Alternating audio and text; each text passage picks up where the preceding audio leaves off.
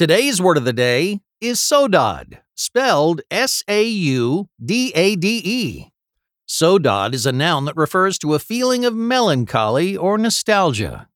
Our word of the day comes directly from Portuguese, and it refers to a sense of melancholy or nostalgia that is, according to legend, characteristic of the Portuguese or Brazilian temperament.